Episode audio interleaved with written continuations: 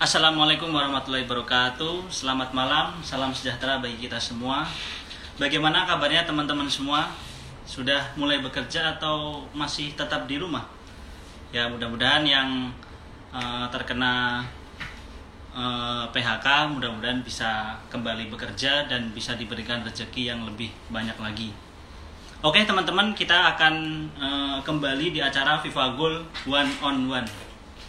Di acara FIFA Goal One on One kali ini uh, kita akan mengundang salah satu bintang tamu yang sudah sering sekali uh, tampil di pertelevisian Indonesia, terutama di TV TV swasta. Ya, dia adalah salah satu pengamat sepak bola yang sering uh, dikritik, sering mengkritik PSSI yang sering kali blunder dalam beberapa uh, keputusan. Oke, sebelum kita memanggil ma bintang tamu kita, saya akan memberikan sedikit pengumuman bahwasanya nanti di akhir acara kita kita akan mengadakan giveaway yang mana dua pertanyaan yang paling bagus, dua pertanyaan terbaik akan kita pilih untuk uh, diberikan hadiah. Untuk itu pantengin terus live Instagram ini sampai selesai.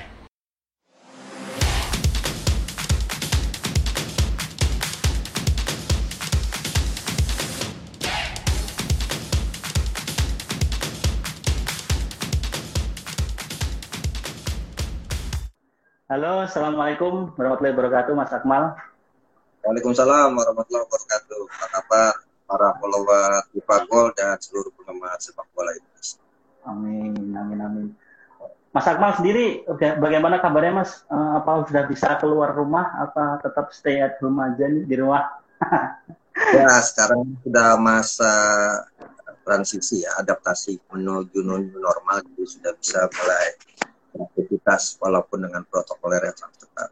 Tapi insya Allah apa pandemi COVID ini membuat generasi masa depan kita menjadi generasi yang tangguh, disiplin dan taat aturan karena semua sudah melalui proses ya cukup lama tiga bulan. Ya betul betul. Amin amin amin. Mudah-mudahan di masa transisi ini bisa menjadikan uh, hidup kita ini, hidup masyarakat bisa lebih sehat dan lebih baik lagi. Amin amin. Oke Mas Akmal, uh, ini mungkin bisa uh, dijelaskan Mas uh, kiprah Mas Akmal nih di karir dunia sepak bola ini. Katanya dulu pernah jadi CEO Persiraja Banda Aceh, benar atau tidak itu Mas? Kira-kira Mas. Kabar itu Mas. Ya.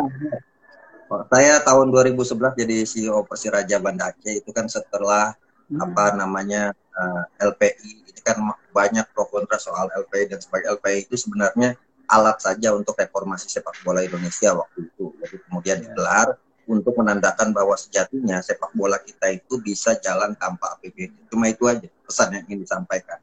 Setelah kemudian diberikan contoh dan selesai, uh, ketika itu ada impres, uh, ada Permendagri yang menyatakan bahwa sepak bola kita tidak boleh pakai APBD karena dulu ketika pakai APBD itu nyari semua daerah itu korupsi.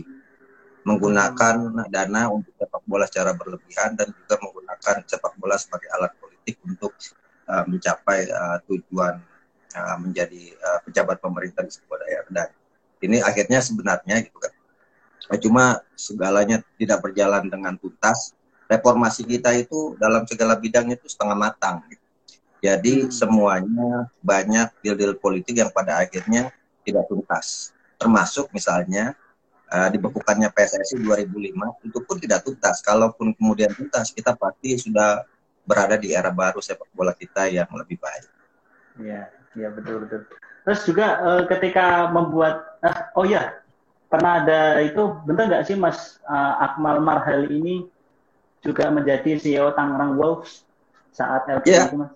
Iya juga. Iya, waktu itu saya diminta oh. untuk pegang Tangerang Wolves dan itu kan saya katakan tadi itu cuma sebagai alat saja medium untuk reformasi sepak bola Indonesia ketika itu gitu. karena rezim oh. tirani sepak bola ketika itu sangat kuat dan apa namanya uh, problem yang dihadapi sangat berat juga kemudian beberapa kali kongres juga gagal dilaksanakan karena memang kekuasaan harus ada pada kelompok tertentu pada itu kita coba untuk melakukan apa namanya uh, berbagai cara untuk melakukan reformasi sepak bola. Uh, kemudian uh, PSSI akhirnya bisa berganti pengurusnya dan setelah itu ya sudah ditutup. Setelah ditutup saya kemudian tugas di Persiraja Banda Aceh. Waktu itu problem utama sepak bola kita adalah semua belum berbentuk perseroan terbatas. Kalaupun kemudian uh, menjadi perseroan terbatas itu PT-nya bodong. Banyak yang hmm, bodong. Nah, ketika itulah kemudian uh, ada PT-PT yang bisa dimaksimalkan diserahkan kepada klub-klub yang menjadi anggota PSSI salah satunya Persiraja ketika itu PT-nya PT Aceh Sportindo Mandiri. Hmm. Oke oke berarti Mas Akmal di dunia sepak bola itu udah apa ya celah-celahnya apa namanya keputusan-keputusan yang mengganjal. Ya saya bersama Sepak Poker kan melakukan penelitian sejak dua tahun 2000 problematika sepak bola Indonesia yang membuat kita ini justru tertinggal dari Jepang yang sejatinya belajar membuat jelik itu dari Galatamanya Indonesia. Dulu Galatama juga sebenarnya cikal bakal kompetisi profesional Indonesia, tapi kemudian runtuh karena kasus match fixing, match acting dan sebagainya.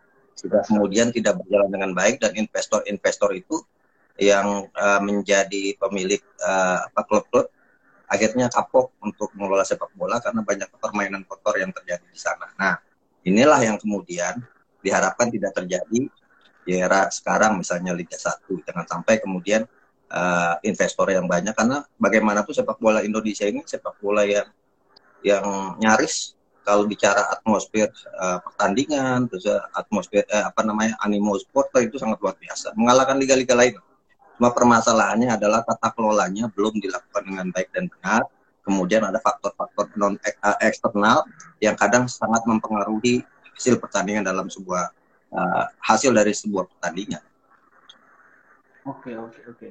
Ini menarik nih, Mas Akmal ini pengetahuan sangat luas. Mungkin Mas kita beralih tentang ini Mas Liga 1 Indonesia pasca Corona. Ini Mas menurut Mas Akmal sendiri sebagai pengamat sepak bola, mungkin nggak sih ini Liga 1 akan dilanjutkan pada bulan September? Masalahnya seperti itu, Mas. Dari masa kemarin sendiri melihatnya seperti apa, Mas? Menganalisanya. Ya, keputusan semua kan ada di klub ya. Sebagai ya. pemilik saham. Kan sekarang klub itu adalah pemilik saham dari uh, Liga 1. Uh, artinya mereka yang uh, tahu permasalahan dan problem yang mereka hadapi saat ini. Artinya yang perlu dilakukan adalah komunikasi intensif antara PT Liga Indonesia baru dengan pihak klub agar jangan sampai kemudian simpang siur. Kemudian setelah ada komunikasi yang baik, tentunya dirumuskan permasalahan problem yang ada sehingga uh, pada gilirannya gitu kan diambil sebuah keputusan yang win-win solution.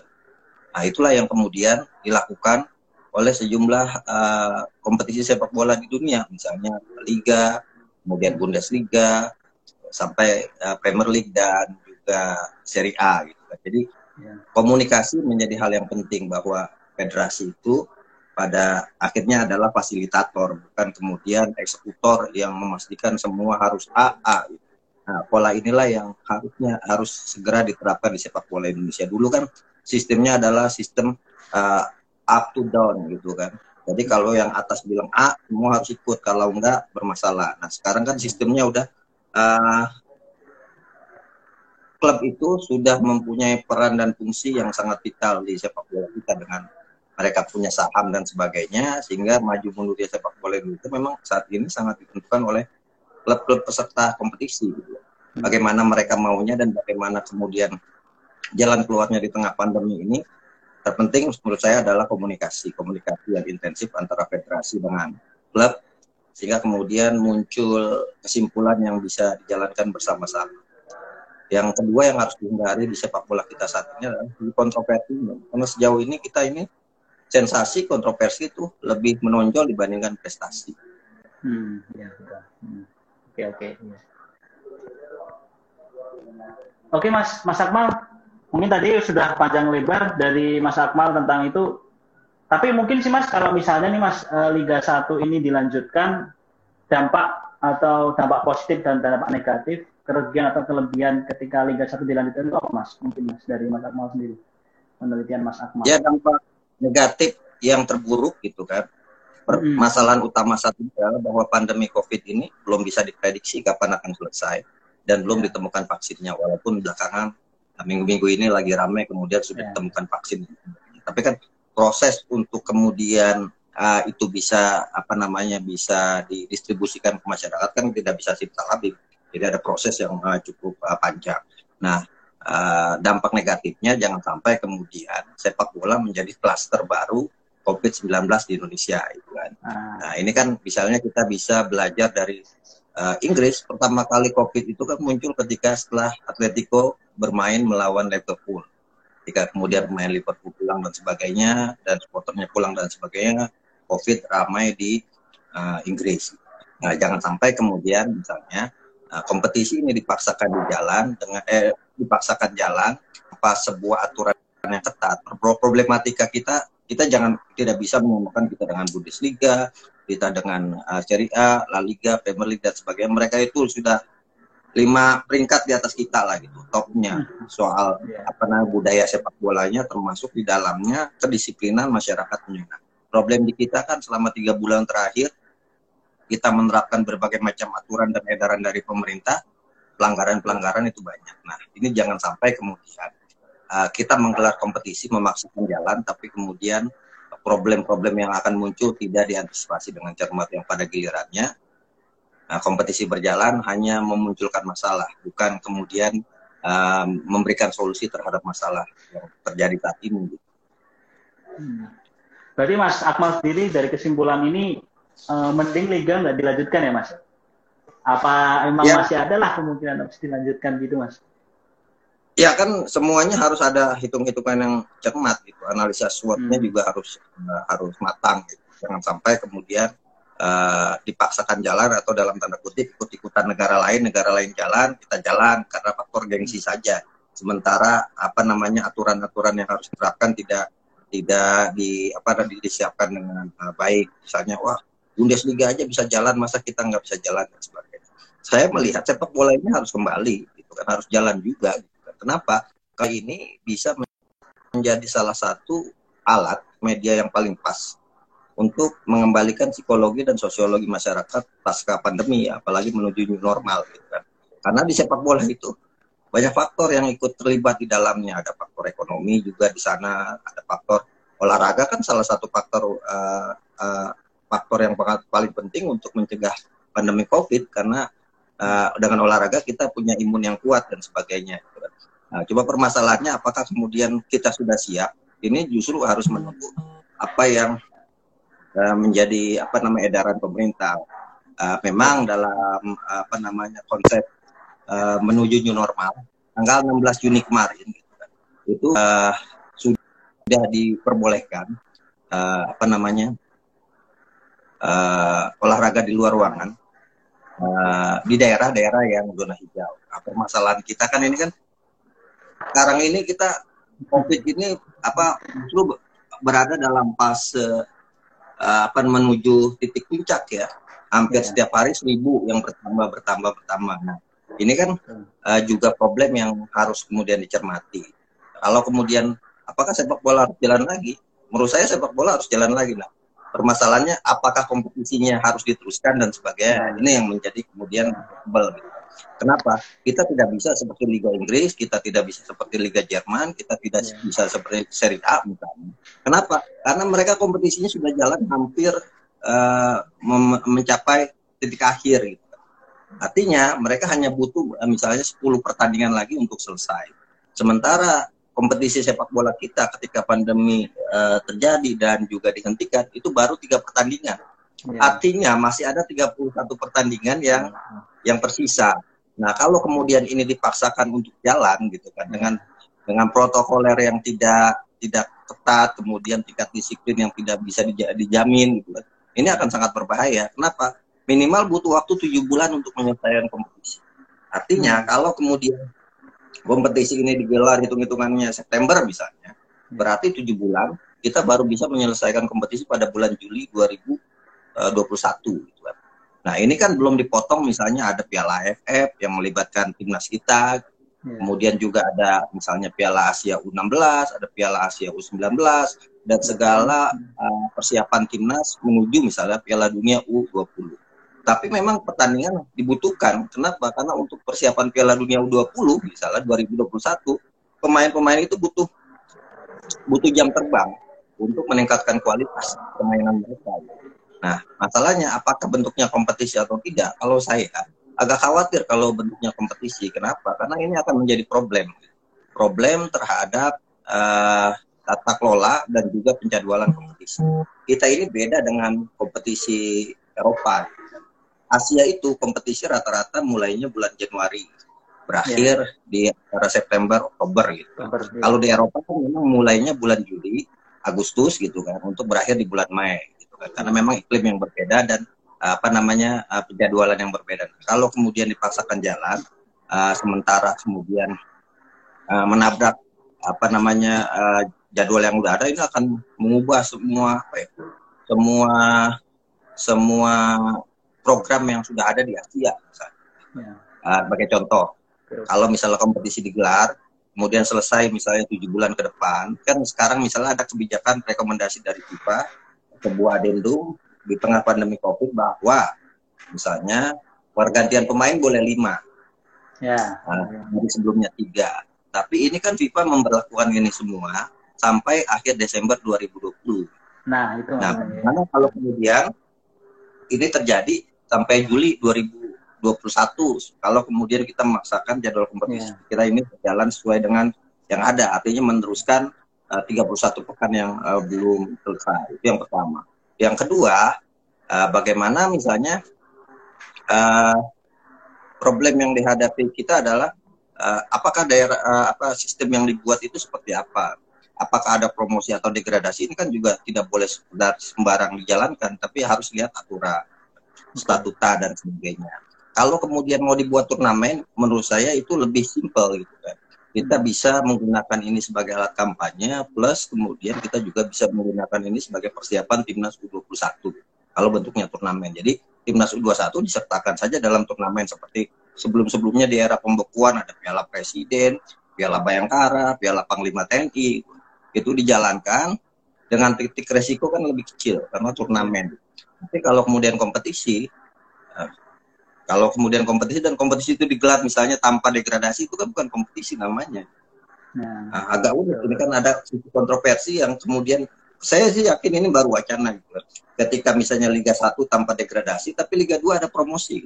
Nah, kalau ini diberlakukan, apakah ini tidak bertentangan dengan statuta misalnya. Di statuta pasal 27 itu disebutkan bahwa uh, pemilik suara dari Liga 1 itu 18. Nah, kalau jadi 20 ini apakah bertentangan dengan statuta atau tidak?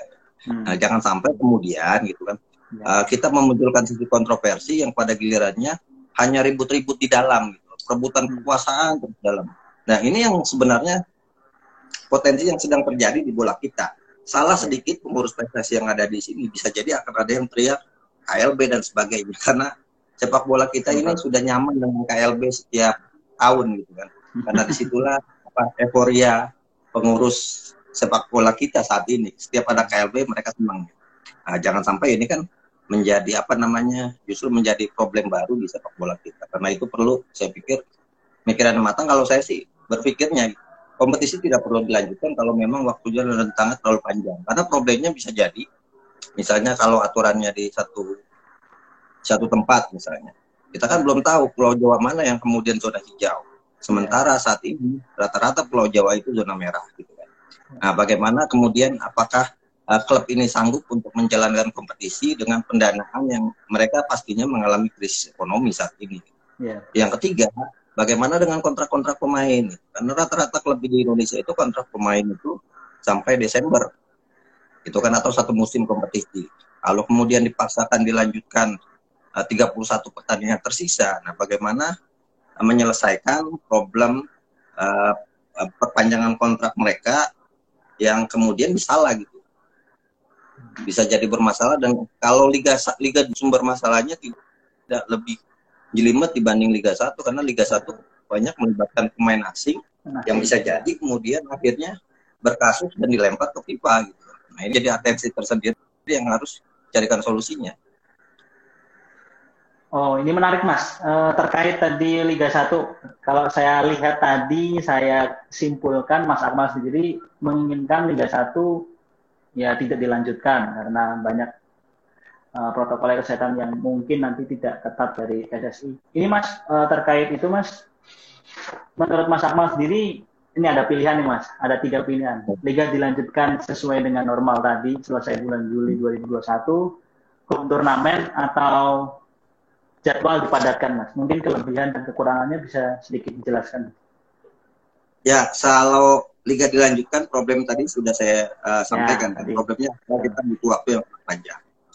Kemudian kalau jadwal dipadatkan, problemnya adalah rentan sekali para pemain cedera. Apalagi pemain dalam kondisi fisik saat ini yang tidak dalam uh, kondisi 100% karena mereka sudah hampir istirahat tiga bulan. Gitu Ya. Artinya kalau kemudian dipaksakan, pemain-pemain ini mengalami cedera dan sebagainya, belum lagi misalnya ternyata protokol COVID yang diberlakukan tidak tidak maksimal atau tidak iya. ketat dan sebagainya. Itu ada problem-problem yang kemudian ada yang menjadi carrier, uh, COVID dan sebagainya. Satu tim tahu-tahu tiba-tiba ada lima enam orang kena COVID gitu kan. Nah, ini kan akan sangat akan akan sangat potensial sekali kalau eh akan sangat berbahaya sekali kalau kemudian dipaksakan selesai 31 pertandingan. Bisa jadi satu tim hanya ada memiliki 12 eh, pemain gitu kan. Iya. Nah, ini kan kondisinya sangat Nah, menurut mat saya saat ini adalah ini momentum yang bagus buat PSSI. Usul ya. saya gitu. Ya. Uh, apa namanya untuk masa adaptasi menuju new normal ini lebih baik digelar dalam bentuk turnamen sampai uh, nah di tengah-tengah turnamen ini berjalan misalnya kan September gitu bentuk turnamen aja turnamen sebagai masa adaptasi menuju new normal yang tingkat apa ya tingkat pengawasannya bisa lebih lebih lebih gampang dilakukan. Hmm. Nah, sampai sambil LUB dengan komposisi pengelolanya yang baru atau direkturnya yang baru mempersiapkan kompetisi kita untuk musim 2021 yang akan digelar misalnya Januari. Jadi rentang Agustus sampai ini jadi punya waktu yang sangat luas sekali untuk mempersiapkan tata kelola sepak bola Indonesia, new normal sepak bola Indonesia, kompetisi oh. yang model baru yang yang semuanya tertata dengan rapi tata kelolanya. Termasuk gitu kan. Problem kita saat ini kan uh, selama sebelum COVID gitu misalnya. Kita tuh nggak tahu dua kompetisi ke depan seperti apa. Tiba-tiba dua minggu sebelum uh, dua minggu saja dipersiapkan kompetisi dan jalan. Akhirnya sisi bisnisnya itu tidak dapat. Harusnya kita mendapatkan uh, misalnya sisi bisnis 500 miliar karena mendadak gitu kan TV-TV juga kan misalnya yang pemegang yeah. aksi ada dalam waktu dua minggu bisa apa mereka gitu kan untuk jualan mempromosikan itu semua nah tapi kalau kemudian dipersiapkan secara matang misalnya jadwal musim 2021 yang akan digelar Januari sudah mulai di, dipublikasikan ke ke masyarakat seperti misalnya Bundesliga dan sebagainya di Eropa ini kan bisa kemudian menjadi acuan buat para sponsor untuk masuk ke dalamnya. Nah, jadi, nah uh, untuk tetap mengisi waktu, misalnya mempersiapkan timnas dan sebagainya, termasuk misalnya adaptasi new normal dan sebagainya, Nah, ini kan bisa kemudian digelar turnamen-turnamen bisa di daerah mana gitu kan. Turnamen kan itu lebih simpel dibandingkan kompetisi. Karena Mungkin kompetisi pasti... seperti apa, Mas? Apa? Mungkin skema turnamennya seperti apa yang bisa dimaksud oleh Mas? Ya, kita kan udah pernah misalnya kayak Piala Presiden gitu, ikuti misalnya oh, 21 okay. peserta uh, apa namanya peserta eh 20, 18 peserta Liga 1 misalnya. atau dibuat saja Piala Indonesia. Piala Indonesia hmm. dengan tema misalnya kick out Covid gitu kan Ya. Nah, itu kan kalau Piala Indonesia misalnya kan juga sentralisasi di Pulau Jawa, Piala Indonesia melibatkan misalnya peserta Liga 1, Liga 2 dan sebagainya. Nah, kemudian uh, untuk ini kan bisa juga uh, apa Piala Indonesia ini hasil dari pemasukannya bisa digunakan untuk misalnya membantu klub uh, menggaji para pemain mereka gitu kan. Nah, ini kan rentan waktunya tidak tidak tidak tidak tidak jauh ya sebulan uh, dua bulan gitu kan misalnya kompetisi ini berjalan sehingga kemudian uh, uangnya ini bisa didistribusikan dengan dengan sangat baik ke ke, ke peserta yang ada gitu kan sehingga uh, potensi misalnya potensi kalau Liga 2, Liga 1 dilanjutkan dengan jadwal yang seperti biasa tanpa modifikasi dikhawatirkan tengah jalan ada klub yang tidak mampu dari sisi keuangan. Yang pada gilirannya problemnya ke depan adalah kompetisi selesai. Banyak klub yang tidak bisa gaji pemain. Nah ini kan kemarin aja yang waktu normal aja gitu kan. Banyak klub yang nggak bisa gaji pemain gitu. Tapi kalau kemudian uh, tata kelolanya kemudian disiapkan menurut saya gitu uh, kompetisi tidak dilanjutkan di bentuk turnamen, kita bisa kemudian mempersiapkan aturan yang tegas. Artinya klub yang masih menunggak gaji misalnya, itu tidak, udah tegas saja. Yang masih menunggak gaji tidak bisa kemudian uh, ikut kompetisi. Nah, sehingga kemudian klub yang lagi ada problem soal gaji, mereka akan berusaha sekuat tenaga karena bentuknya entiti komersial sebagai sebuah perusahaan, tentunya kan ada jual beli saham di sana yang kemudian yeah. masuk dana segar gitu kan. Tidak lagi bentuknya pinjaman-pinjaman kita. Kita kan selama ini gitu gali lubang terus gitu yeah, klub kita. Gali lubang tutup lubang yang sampai dilihat. Yang problem yang kita hadapi misalnya. Saya khawatir kalau bentuknya kompetisi kemudian tidak ada degradasi. Yang saya khawatirkan para pemain-pemain match fixing itu masuk ke dalamnya. Kan tidak ada ini kan. Tidak ada degradasi. ya, aja jadwal semua oleh bandar-bandar itu. Nah, ini kan problem bahaya. Apalagi kemudian ketua umum PSSI-nya dan wakil ketua umumnya basically adalah penegak hukum gitu kan. Ya, nah, itu kan bisa menjadi backfire atau ini oh gimana uh, ketua umumnya polisi tapi kemudian terjadi match fixing di sepak bola kita gitu kan. Hmm. nah ini kan tantangan tentunya buat ya. Pak Iwan Bule.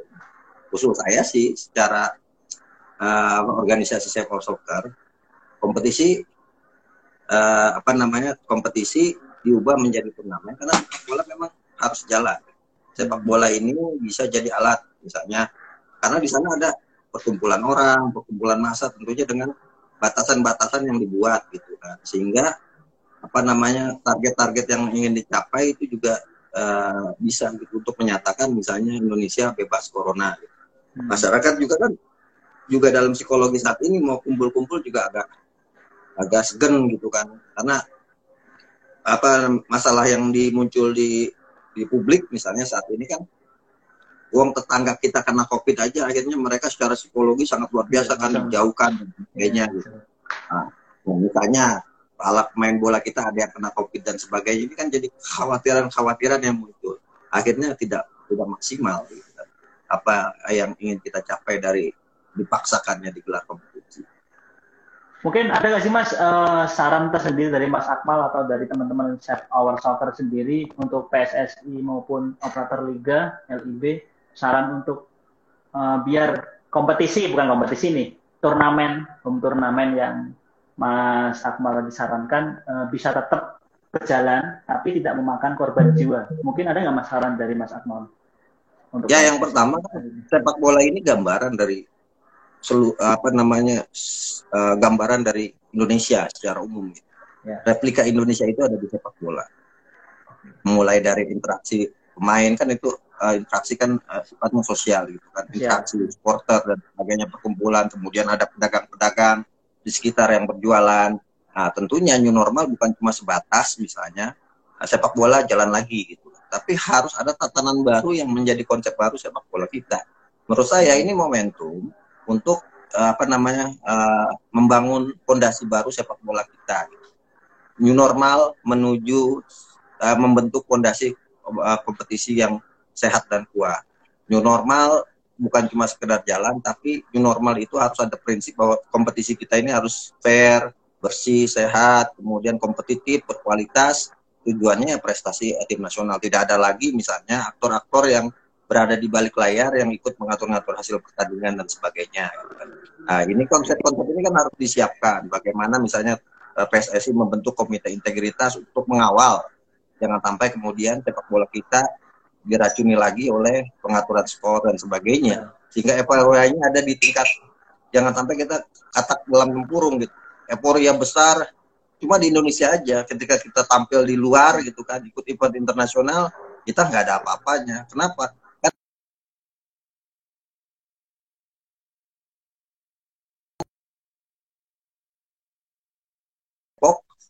Yang apa namanya menggadaikan kepentingan nasional dari sepak bola kita. Oke Mas, ini uh, menarik untuk kita lanjutkan. Uh, ini ada yang tertanya Mas dari Khairul Tama dengan apa namanya uh, selaras dengan pertanyaan saya nih. Mungkin uh, dari Khairul Tamami sendiri bertanya kan ini ada kabar bahwasannya uh, kompetisi Liga Indonesia akan dilanjutkan dan disentralisasikan di Pulau Jawa. Mungkin kira-kira tanggapan dari Mas Akmal sendiri gimana? Mau oh, jangan Pulau Jawa dong, seakan-akan Indonesia cuma Pulau Jawa doang. Ya, permasalahannya kan memang kalau sentral Indonesia itu ada di Pulau Jawa, segala kemudahan dan sebagainya di Pulau Jawa. Saya sempat bertanya, saya kan gitu kan, saya bertanya ya. kepada misalnya Nabi, Bil, kenapa lu nggak ambil uh, apa namanya sentralisasi di Kalimantan gitu. Hmm. Kalimantan itu tempat-tempat latihan tidak ada. Hotel-hotel oh. yang bisa uh, apa namanya tidak tidak apa namanya tidak memenuhi syarat dan sebagainya gitu. Memang kalau yang memenuhi syarat di Pulau Jawa cuma permasalahannya Pulau Jawa yang mana yang kemudian uh, zona hijau ini kan belum iya. kita kan belum belum apa namanya belum punya titik terang dari pemerintah misalnya menyatakan uh, Jogja misalnya ini adalah wilayah hijau dan sebagainya Jawa Barat wilayah hijau dan sebagainya. Oh kemarin di Jakarta saja uh, apa namanya baru diberikan uh, apa namanya pusat-pusat perbelanjaan dibuka, sekarang ditutup lagi karena terjadi penularan dan sebagainya karena masyarakat tidak disiplin gitu kan. Yeah. Yang paling gampang dekat rumah saya lah ini pasar Kebayoran Lama. Baru ada surat apa nama dari pemerintah DKI Jakarta bahwa pasar ini ditutup karena setelah dibuka langsung ada 20 apa enam orang yang kemudian terkena COVID-19 gitu kan.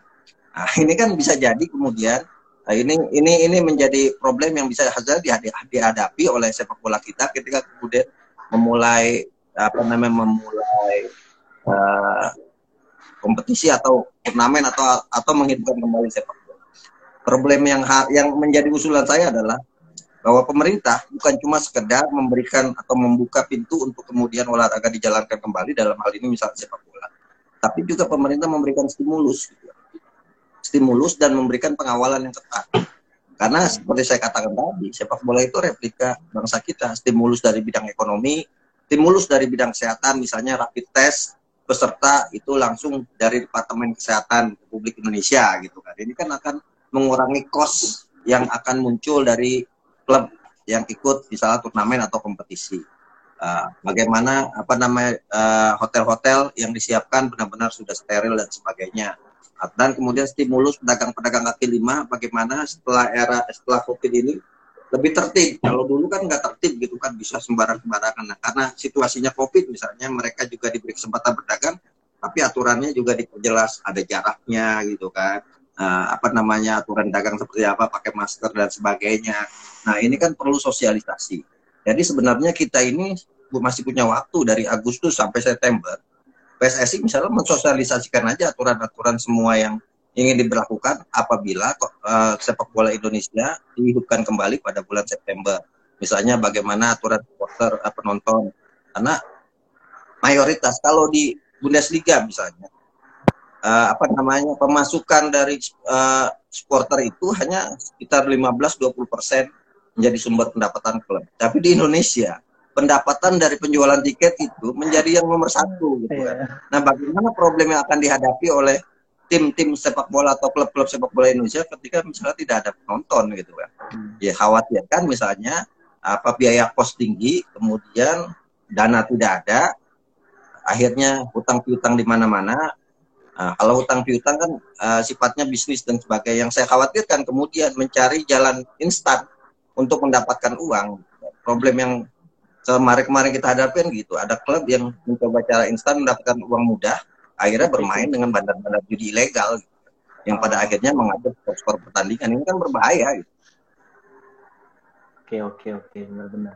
Ya berarti ya kalau uh, berarti sarannya ya tetap digelar turnamen tapi ya dengan protokol kesehatan. Dan... Plus tentunya hmm. saya sih melihat bahwa harus tunggu juga arahan pemerintah. Nah sambil sambil nih ya sambil ya. menunggu semuanya pasti gitu kan. Apakah misalnya September ini ini harus mulai dihidupkan kembali gitu kan. Dihidupkan kembali artinya saya tidak melihat tuh seperti klub-klub kita gitu kan. Nah, artinya pemain saat ini masih digaji sekitar 20 persen bikin acara latihan virtual dan sebagainya untuk kembali menghidupkan kembali gaya sepak bola bahwa kita akan segera menuju new normal gitu kan. Hmm. Seperti misalkan apa namanya Bundesliga memulai, La Liga memulai, itu kan promo klub-klub mereka kan untuk kembali mengembalikan psikologi masyarakat sangat bagus. Apa? Mereka bikin latihan kemudian ya. latihannya seperti ini berkelompok-kelompok. Sampai sekarang klub-klub bola kita ini dan ini apa belum melakukan itu semua gitu kan. Iya, masih iya, apa namanya menunggu dan sebagainya. Bahkan menurut saya kalah sama SSB SSB saja sudah mulai gitu menerapkan semua seperti yang mereka lihat bagaimana klub-klub besar itu menjalankan aturan-aturan yang ada.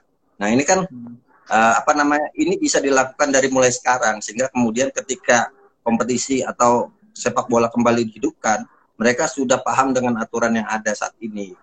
Nah, latihan misalnya latihan pertama virtual klub-klub semua artinya menandakan bahwa klub-klub ini sudah siap untuk Siap. kembali sepak bola memainkan sepak bola. Tapi kalau belum ada apa-apa pemain semuanya masih latihan sendiri-sendiri dan sebagainya ya belum kelihatan apakah kita ini siap untuk menghidupkan kembali sepak bola di fase new normal ini gitu kan. Hmm, misalnya yang paling gampang saat ini gitu kan untuk tingkat sentralisasi. Dimulai saja dengan timnas dulu. Latihan timnas virtual gitu kan. Atau kemudian setelah misalnya dua minggu virtual kondisi Jakarta ada yang zona hijau dan sebagainya nah, latihan timnas dikumpulkan para pemain timnas dengan uh, tes dan sebagainya dikumpulkan nah pro- prototipe percontohannya dari mulai timnas gitu timnas 16 kah atau timnas 19 kah atau timnas senior kah dikumpulkan untuk latihan kembali dengan seperti ya seperti tim-tim Barcelona, Juventus ketika memanggil mainnya semua lengkap datang gitu kan. Ini kan kemudian secara psikologi kan sangat bagus buat apa namanya buat masyarakat juga bahwa kita ini sudah siap untuk menuju era baru sepak bola kita. Oke, ya benar benar benar. Ini Mas eh, menarik sekali nih pembicaraan kita ini. Eh, mungkin eh, Mas Akmal nih pernah ngomong nih di webinar LPM FEBU ini saya juga di share linknya. Mas Akmal berbicara tata kelola sepak bola nasional akan lebih kompetitif, berkualitas, profesional dan bermartabat. Mungkin langkah awal yang bisa dilakukan oleh operator liga maupun PSSI seperti apa, Mas? Biar Ya, saya katakan tadi ini fase yang tepat nih untuk kemudian mensosialisasikan rencana-rencana visi baru, visi misi baru PT Liga Indonesia baru. Gitu. Hmm. Ya seperti saya katakan tadi di awal bahwa fase misalnya eh, Agustus sampai kemudian Desember ini fase untuk memunculkan Iya, tatanan baru sepak bola kita misalnya bagaimana eh, kompetisi musim depan seperti apa gitu kan Eh, aturan-aturannya seperti apa gitu. Eh, kemudian apa namanya eh, yang membedakannya seperti apa. Misal eh, kompetisi ke depan sudah ajak dari sekarang diumumkan siapa saja klub yang ketika mau memulai kompetisi masih punya utang maka hukumannya adalah tidak bisa menjadi peserta kompetisi. Tidak ada lagi negosiasi di sana saya yakin yakin yakinnya ketika negosiasi itu tidak diberlakukan klub pasti akan berusaha sekuat tenaga untuk memenuhi syarat-syarat yang yang ditetapkan karena mereka punya beban sendiri kepada masyarakatnya kalau kemudian tidak kompetisi misal ya misal Ya. uh, klub A punya hutang ke gaji pemain musim lalu. Kemudian aturannya tidak boleh ikut kompetisi kalau masih meninggalkan hutang kepada para pemain dan sebagainya. Nah, hukumannya kalau masih punya hutang tidak boleh ikut kompetisi. Saya yakin klub A itu akan berusaha sekuat tenaga untuk mencari dana segar agar kemudian mereka bisa ikut kompetisi. Nah, aturan-aturan yang dibuat ini harus berbeda dengan yang lalu-lalu. Tegas saja. gitu. Supporter misalnya tidak boleh ada lagi anarkisme di supporter. Kalau kemudian ada sisi anarkis di supporter, maka nah, hukuman terberat dari klub tersebut adalah dicoret dari eh, dari kesetannya eh, keikutsertaannya di kompetisi. Saya yakin dan saya yakin yakinnya supporter pun akan berpikir seribu kali untuk kemudian bikin ulah karena akan mengorbankan klubnya gitu. Nah, permasalahan kemarin kita kenapa kemudian anarkisme semua uh, terulang terus? Ya karena itu terlalu mudahnya hukuman dijatuhkan, terlalu mudahnya direvisi, dan terlalu ringannya hukuman gitu. Sehingga kemudian berulang dan terjadi. Apalagi misalnya ada proyek ternyata ya, sengaja uh, dibiarkan saja ini terjadi karena akan ada hukuman denda yang mahal dan itu akan jadi pemasukan gitu kan buat apa namanya komite disiplin. Ah, ini kan berbahaya dan tidak mendidik. Yang ke depan yang perlu dilakukan misalnya saat ini edukasi kepada supporter juga penting gitu. Aturan apa saja yang boleh buat supporter bawa, aturan apa saja yang tidak boleh dibawa.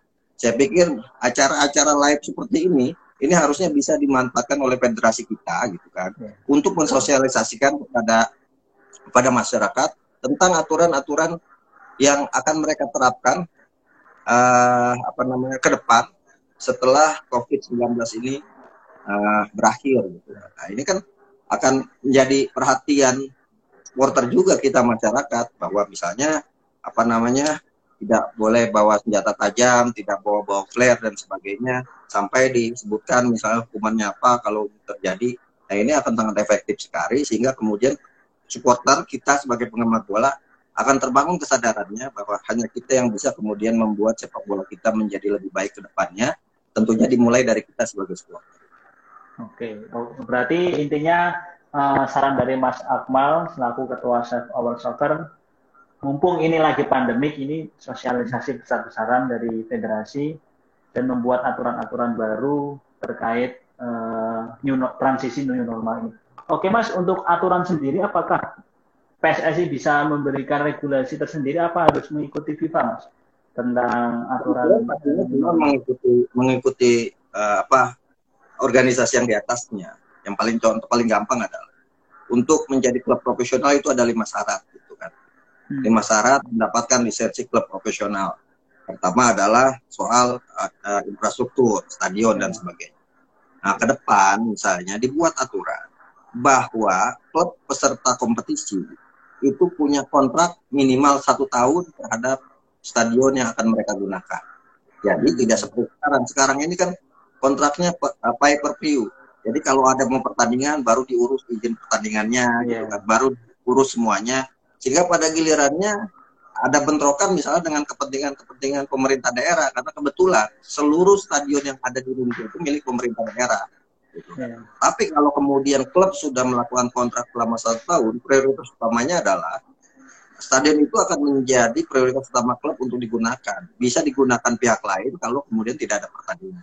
Ini akan setidaknya akan apa namanya akan sangat mudah sekali untuk kemudian mengatur jadwal yang yang dibuat. Tidak ada lagi misalnya penundaan penundaan pertandingan. Ini yang pertama. Termasuk misalnya izin pertandingan kepada pihak polisian nah, ini juga kan harus hmm. dilakukan secara apa namanya uh, kolektif dan uh, satu musim.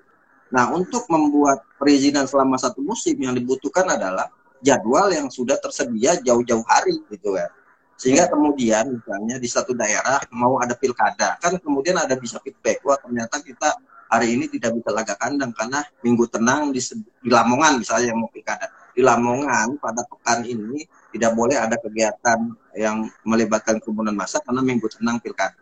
Artinya kan itu ada ada kemudian momentum di mana kemudian jadwal itu bisa di bisa di, di apa namanya diubah-ubah Jangan sampai perubahan jadwal itu dilakukan misalnya seperti kemarin-kemarin dua hari sebelum pertandingan jadwal udah uh, diubah atau bahkan ada klub yang sudah sampai ke tempat pertandingan nggak jadi bertanding. Nah ini iya, iya. ini kan problem-problem ini yang kemarin dihadapi. Jadi sebenarnya iya. ini momentum buat pencitraan PSSI yang baru saat ini untuk setidaknya memberikan pesan kepada masyarakat PSSI saat ini sangat berbeda dengan PSSI PSSI terdahulu ini kan bagus gitu, untuk yeah. mengembalikan trust masyarakat kepada uh, federasi sepak bola kita. Dan saya yakin kalau ini dijalankan, trustnya itu semakin makin bagus gitu kan buat sepak bola kita. Nah, ketika ada trust, setidaknya apa nama roda sepak bola kita ini menuju ini menuju yang lebih baik akan lebih cepat. Saat ini sepak bola kita itu jalannya berangkang, padahal yang lain sudah lari. Vietnam sudah lari, kemudian yeah. Malaysia sudah lari, kita masih merangkak saja gitu dengan problem-problem yang sebenarnya kita bisa atasi tapi dibiarkan. Yeah, Oke, ini menarik nih dari Mas Akmal sendiri uh, sudah hampir 45 menit nih Mas, nggak kerasa Mas kita ngobrol. Yeah. Mungkin nanti Mas Akmal juga akan uh, kolaborasi juga akan interview dengan Mas Javier Roka ya Mas. Iya, iya jadwal mas, biasa. Mungkin, Oke, ini Mas terakhir Mas mungkin uh, harap harapan untuk sepak bola Indonesia sendiri mungkin seperti apa Mas dari Mas uh, Akmal sebelum penutupan ini Mas? Ya, kita punya harapan besar terhadap pengurus PSSI yang baru saat ini. Okay. Tapi kita juga harus objektif terhadap permasalahan-permasalahan yang ada. Nah, tugas kita misalnya sebagai pecinta bola tentunya uh, terus mengingatkan federasi untuk hal-hal yang misalnya menyimpang dari aturan yang ada. Satu. Yang kedua, yang harus kita lakukan saat ini adalah bagaimana kita uh, berusaha melakukan edukasi kepada seluruh pecinta bola dari mulai grassroots sampai kemudian level atas bahwa kita bisa memajukan sepak bola kita kalau kita bersama-sama. Artinya harus ada komunikasi yang intensif, yang baik antara yang di level atas dengan masyarakat yang di bawah. Dan sekarang untuk melakukan komunikasi itu sudah sangat mudah. Banyak banyak media yang bisa digunakan. Artinya tidak ada lagi federasi sepak bola kita yang eksklusif sifatnya hanya milik sekelompok orang tertentu yang bisa mengatur semuanya, mengatur bisnis lah apalah. Tapi sepak bola ini adalah milik masyarakat yang kita sendiri punya tanggung jawab di sana untuk ikut terlibat di dalamnya tentunya dengan apa namanya uh, uh, peran kita saat ini gitu dengan posisi kita saat ini kita juga tidak bisa memaksakan uh, segala sesuatu karena kita misalnya bukan pengambil kebijakan. Jangan kemudian memaksakan kehendak untuk uh, hal-hal yang sifatnya apa namanya sifatnya kita bukan bukan bukan orang yang bisa melakukan itu semua. Itu yang pertama. Yang kedua uh, sudah waktunya kita punya komitmen bersama-sama. Football is our hope not our job. Sepak bola ini harapan kita ya. bukan tempat cari duit kita selama ini kan gitu kan hanya ya. menjadi tempat sekelompok orang untuk uh, kebutuhan ekonomi mereka padahal tanggung jawab terbesar saat ini yang ada di kita adalah bahwa sepak bola ini adalah sejatinya harapan seluruh masyarakat Indonesia termasuk juga harapan negara karena salah satu untuk bisa mengangkat harkat dan martabat bangsa di apa mata internasional adalah prestasi sepak bola. Ya. Ini yang kemudian harus menjadi komitmen bersama-sama, mulai dari PSSI-nya, kemudian klubnya sampai supporternya. Kita berharap new normal sepak bola kita ke depan bukan cuma sebatas jalan, tapi ada perubahan perubahan fundamental yang bisa membuat harapan kita apa namanya terhadap masa depan sepak bola kita ini bisa jadi kenyataan bukan mimpi-mimpi yang selama ini di apa diutarakan dan janji-janji manis yang hmm. hanya menjadi apa namanya uh, hanya menjadi hiburan hmm. di tengah perseteruan atau problematika sepak bola yang dihadapi bangsa Indonesia saat ini. Sebenarnya masih banyak mas saya mau uh, bicara dengan Mas Akmal ini terkait ya. kasus korupsi, kolusi, nepotisme di PSSI. Dari tadi soalnya menyinggung tentang tentang itu, tapi karena waktu sudah sedikit lagi sudah selesai. Mungkin Mas ini pertanyaan terakhir dari teman-teman Mas uh, dari ya. Mas Galeri. Bang Akmal, timnas Indonesia yang seangkatan dengan David Maulana yang lagi ngecamp di luar negeri, bisa angkat nama skuad Garuda nggak Mas kira-kira? Angkatannya Garuda, David Maulana, Bagus Kalfi, Bagus Kalfa. Dari Mas Akmal sendiri nih Mas, menarik Mas. Ya kita kita tidak boleh apa namanya uh, putus harapan gitu, putus asa. Tapi kan apa namanya kerja keras tidak mengelabui hasil gitu. Sejauh mana kita bekerja keras untuk mengangkat prestasi sepak bola kita? Sejauh mana langkah-langkah yang bisa kita lakukan untuk kemudian membuat sepak bola kita berprestasi? Kita tidak bisa berharap dengan satu dua orang yang kemudian dititipkan karena sepak bola ini kan permainan kolektif.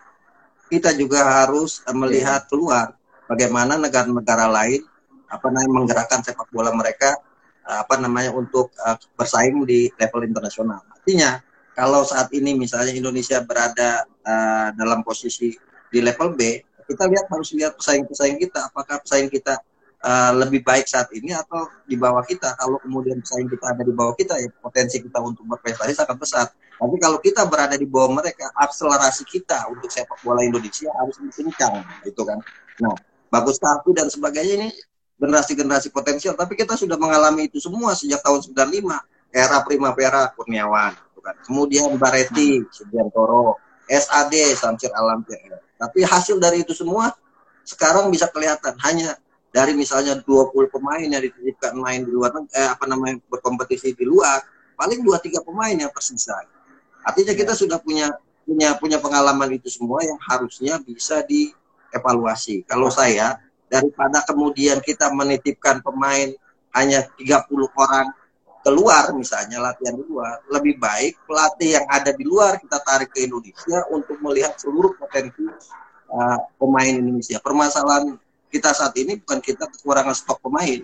Makanya hmm. saya orang yang paling menentang naturalisasi. Kita stoknya ada tapi pendataan dan inventarisasi terhadap potensi-potensi pemain bola di kita itu yang belum ada. Jadi ke depan PSSI harus punya bank data terhadap apa namanya pemain-pemain muda sehingga tidak berputar di lingkaran itu itu saja. dan klub profesional mulai sekarang juga harus mulai berpikir bahwa mereka harus punya akademi. Nah, kalau mereka masih berpikirnya ada kompetisi elit U19 bikin Yeah. seleksi, artinya kan ini nggak jalan gitu kan. Iya. Pembinaan nggak jalan di klub-klub itu. Pak. Bagaimana kita kemudian bisa maju kalau kemudian semua ada ada masa ada akal. Kalau kemudian ada ada apa ada ada turnamen baru bikin eh, bikin bikin ini bikin apa bikin tim. Ini kan pola pembinaan yang belum belum maksimal di bola kita. Jadi ke depan misalnya new normal salah satunya. Nah itu klub profesional harus punya akademi dari mulai U8. Kalau nggak punya nggak boleh berkompetisi. Ah, gampang aja itu. Gitu kan. Kalau U8 tapi kemudian dijalankan dengan. Kalau ditegaskan pasti semua akan ikuti aturan itu semua. Oke oke oke oke.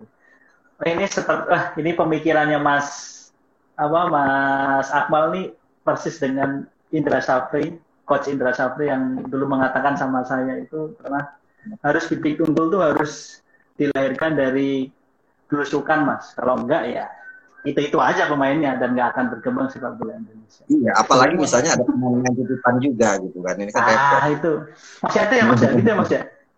Ya iya masih ada seperti itu dan sebagainya hanya untuk menaikkan harga. Ini kan repot juga gitu. Untuk menaikkan harga seorang pemain di kompetisi profesional ada pemain-pemain yang dititipkan.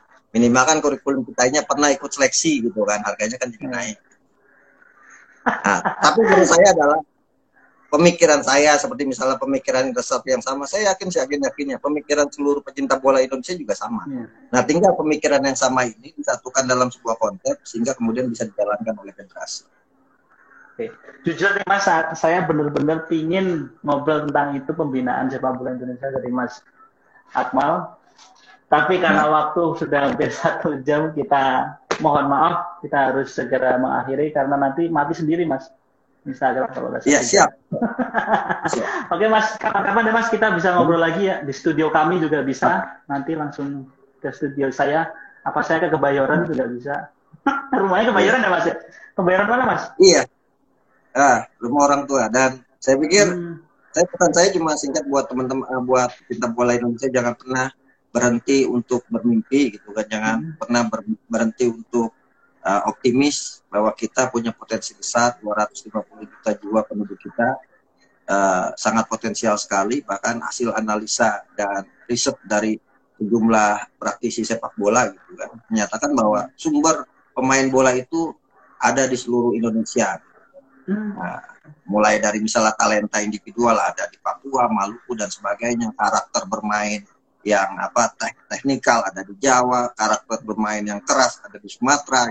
Tinggal bagaimana kemudian ini semua potensi ini bisa disatukan dalam sebuah wadah yang benar-benar sehat, profesional itu dia.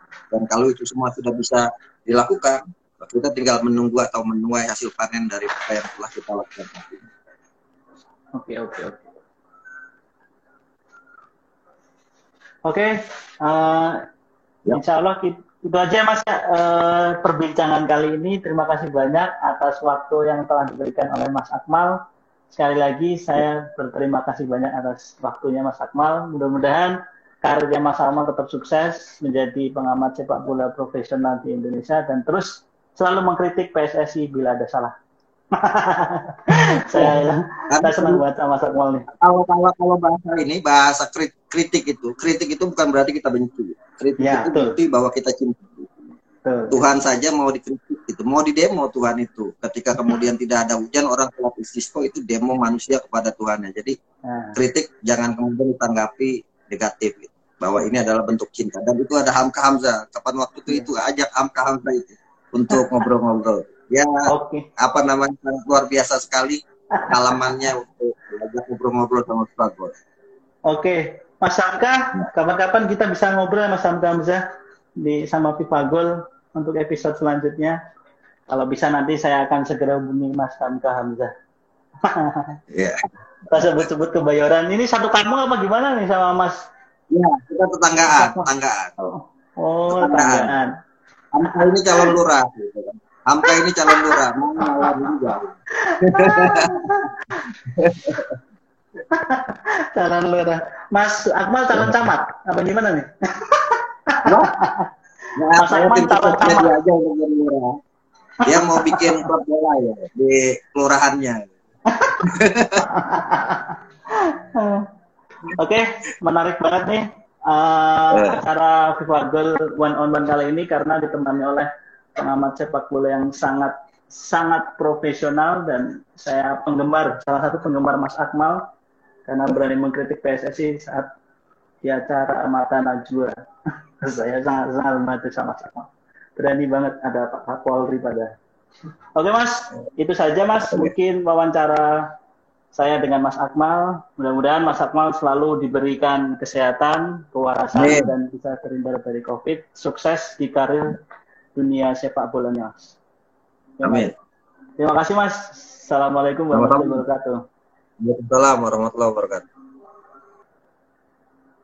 Oke guys, itu saja wawancara kami dengan salah satu pengamat sepak bola profesional yaitu Mas Akmal Marhali. Sangat seru sekali, saya sangat kagum sekali dengan Mas Akmal. Untuk itu, jangan lupa pantengin terus acara FIFA Goal One on One di episode selanjutnya pada minggu depan. Kita akan segera mengundang salah satu pemain timnas. Siapakah itu? Nanti kita akan hubungi lewat feed Instagram kita. Selalu update berita bola hanya di website fifagol.com. Oke, okay? terima kasih stay safe, stay healthy, and salam FIFA Goal one on one.